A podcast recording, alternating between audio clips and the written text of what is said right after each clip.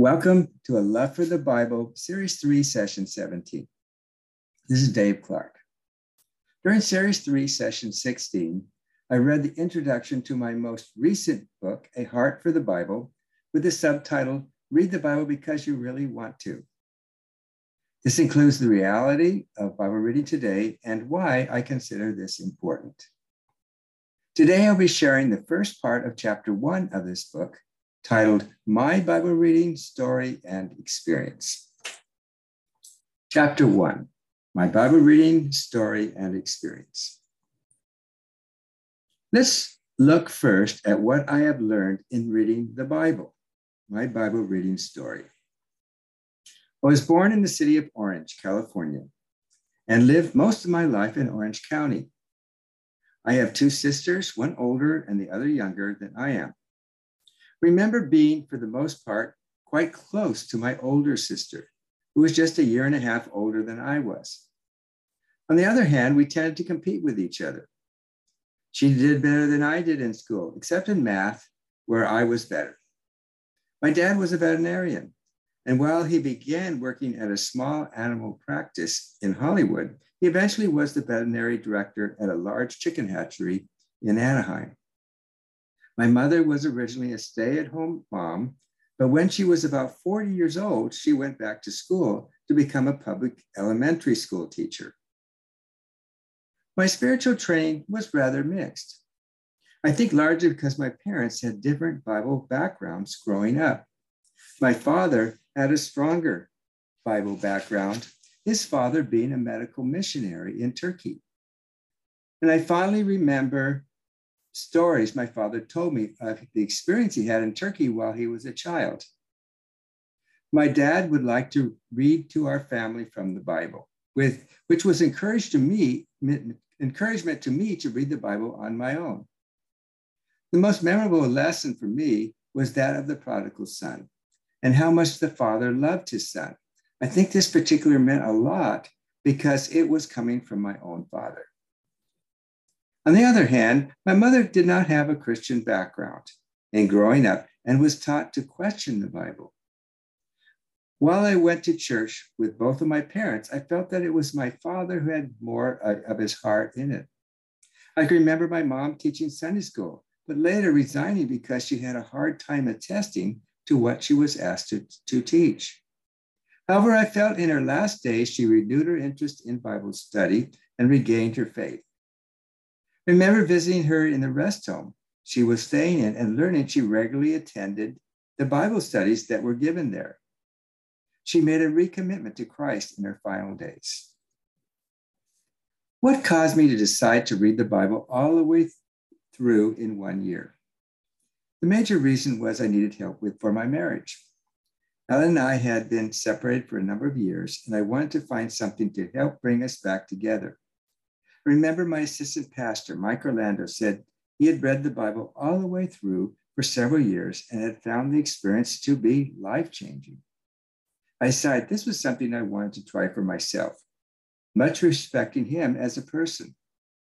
Since that point, for each of the last eight years, I've been reading the Bible all the way through. How would I say reading the Bible all the way through has helped me in my daily life? More than anything, I believe it has increased my faith in Jesus as my Lord and Savior. In the past, I largely looked at Jesus as a subject for question and debate. Getting the quote, big picture of the Bible message helped me to see my need for Him. More specifically, I can remember being blown away at the messages from the Old Testament prophets. It started with reading Isaiah. I couldn't believe how many times he seemed to be talking about Jesus. Then, when I got to other prophets like Jeremiah, I would read very similar things. Reading the New Testament, I was particularly inspired by the book of Acts and 1st and 2nd Peter. Here were people who had actually lived with Jesus, and you could see how they were living their lives and how their lives had been changed. What did this have to do with my marriage? Well, I found that their examples and teaching gave me a new perspective on love. Love was more than something you receive, it was also something you give, as Christ gives to us. I found Christ giving me love, not something I always had to manufacture. I was able to be less introspective on how Helen and I were incompatible and making each other happy, and able more to see broader reasons for my marriage, such as giving to each other. You can better understand specifically the impact of the Bible in my life as follows. Why my favorite Bible verses are Psalm 23. If I were to give an example of a part of the Bible that particularly has impacted me, it would be Psalm 23. Let's first take a look at it, and then I will explain why it means so much to me. It says, The Lord is my shepherd, I shall not want. He makes me to lie down in green pastures. He leads me beside still waters. He restores my soul. He leads me in the paths of righteousness for his name's sake. Yea, though I walk through the valley of the shadow of death, I will fear no evil. For you are with me. Your rod and your staff, they comfort me. You prepare a table before me in the presence of my enemies. You anoint my head with oil. My cup runs over. Surely goodness and mercy shall follow me all the days of my life, and I will dwell in the house of the Lord forever. Why have these verses been so special to me? because they seem to match closely my experience with Jesus Christ. While Psalm 23 was written by David hundreds of years before Jesus, I find it parallels my experience in having a relationship with him. I believe this experience shared by David is a prelude to what Jesus was to manifest. In fact, if you carefully read Psalm 22, prior to Psalm 23, it appears to be prophetic of Jesus.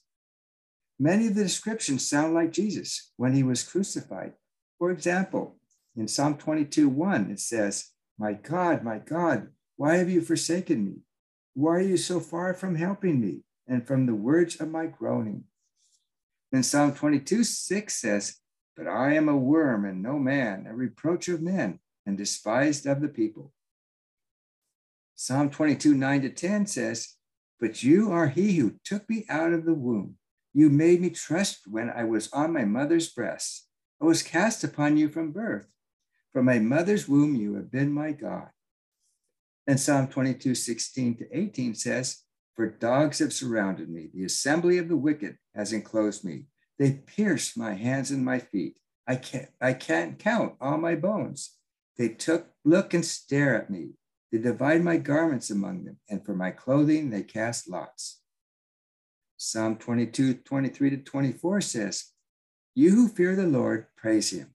All you descendants of Jacob, glorify him and fear him. All you offspring of Israel, for he has not despised nor abhorred the affliction of the afflicted, nor has he hidden his face from him. But when he cried to him, he heard. And finally, Psalm 22, 27 to 28. All the ends of the world shall remember and turn to the Lord, and all the families of the nations shall worship before you. For the kingdom is the Lord's, and he rules over the nations. In John 10 11, Jesus says, I am the good shepherd. The good shepherd sacrifices his life for the sheep. This reminds me of Psalm 23 1. The Lord is my shepherd. I think a link between John 10 11 and Psalm 23 1 is the theme in the New Testament that says that Jesus was crucified to die for me. Also similar to what is said in, in Psalm 23, quote, he leads me in the paths of righteousness. I find that believing in Jesus, I find my focus is on the fruit of the Spirit, which is love, joy, peace, long suffering, kindness, goodness, faithfulness, gentleness, and self control. And you can see these fruit of the Spirit in Galatians 5 22 to 23. The desires of this world fade away in comparison to the goodness of this fruit. While we do walk in the shadow of death, considering the things we are exposed to in the news and media, I find that it's great comfort that God is directing me into what is right and wholesome. I find that I am confident as I am true to the vision of Jesus in the 23rd Psalm. And as it is said in the last paragraph of Psalm 23, my eternal future with God is good. Finally, today I would like to talk about my why my favorite book of the Bible is First Peter. For me, Peter is the man. If I wanted to better know what Jesus' message really was, I can think of no better source than Peter. Why? He lived with Jesus day in and day out and was constantly receiving feedback from Jesus, either positively or for Peter's improvement. He was considered the leader of the disciples. I find it truly wonderful that we have available in the New Testament letters from Peter in 1st and 2nd Peter. Let's summarize what Peter had to say about the essence of the Christian message in 1st Peter. To make your understanding easier, I will give short summaries of Paul's thoughts in bold, followed by, excuse me, in Peter's thoughts in bold, followed by key scriptures. So first from 1 Peter 1, 3, hope and encouragement. Blessed be the God and Father of our Lord Jesus Christ, who according to his abundant mercy has begotten us again to a living hope through the resurrection of Jesus Christ from the dead. Now, from 1 Peter 1 7, the value of our faith. That the genuineness of your faith, being much more precious than gold that perishes, though it is tested by fire, may be found to praise, honor, and glory at the revelation of Jesus Christ. Now, Peter 1:10, our, our faith and prophecy. Of this salvation, the prophets have inquired and searched diligently who prophesied of the grace that would come to you. And now 1 Peter 1:13, be single-minded. Therefore, gird up the loins of your mind, be sober, and rest your hope fully upon the grace that is to be brought to you at the revelation of Jesus Christ. 1 Peter 1:18, better than tradition, knowing that you were not redeemed with corruptible things like silver and gold, from your aimless conduct received by tradition from your fathers and 1 Peter 2 2, grow through the word. As newborn babes, desire the pure milk of the word that you may grow thereby. And 1 Peter 3 1, advice for wives. Likewise, you be subject, submissive to your husbands, that even if some do not obey the word, that without a word may be won by the conduct of their wives. And 1 Peter 3 7 gives advice for husbands. Likewise, you husbands, dwell with them with understanding, giving honor to the wife as to the weaker vessel, and as being heirs together of the grace of life, that your prayers may not be hindered. And finally, 1 Peter 4 1 to 2, our ultimate purpose. Therefore, since Christ suffered for us in the flesh, arm yourself also with the same mind. For he who has suffered in the flesh has ceased from sin, that he no longer should live the rest of his time in the flesh for the lust of men, but for the will of God. Thank you to our listeners for joining me for Series 3, Session 17 of A Love for the Bible. If you should decide to purchase the book A Heart for the Bible, you can do so on Amazon by searching for A Heart for the Bible, Dave Clark. Series through 3, Session 18 will air beginning Tuesday, February 22nd at 8 a.m.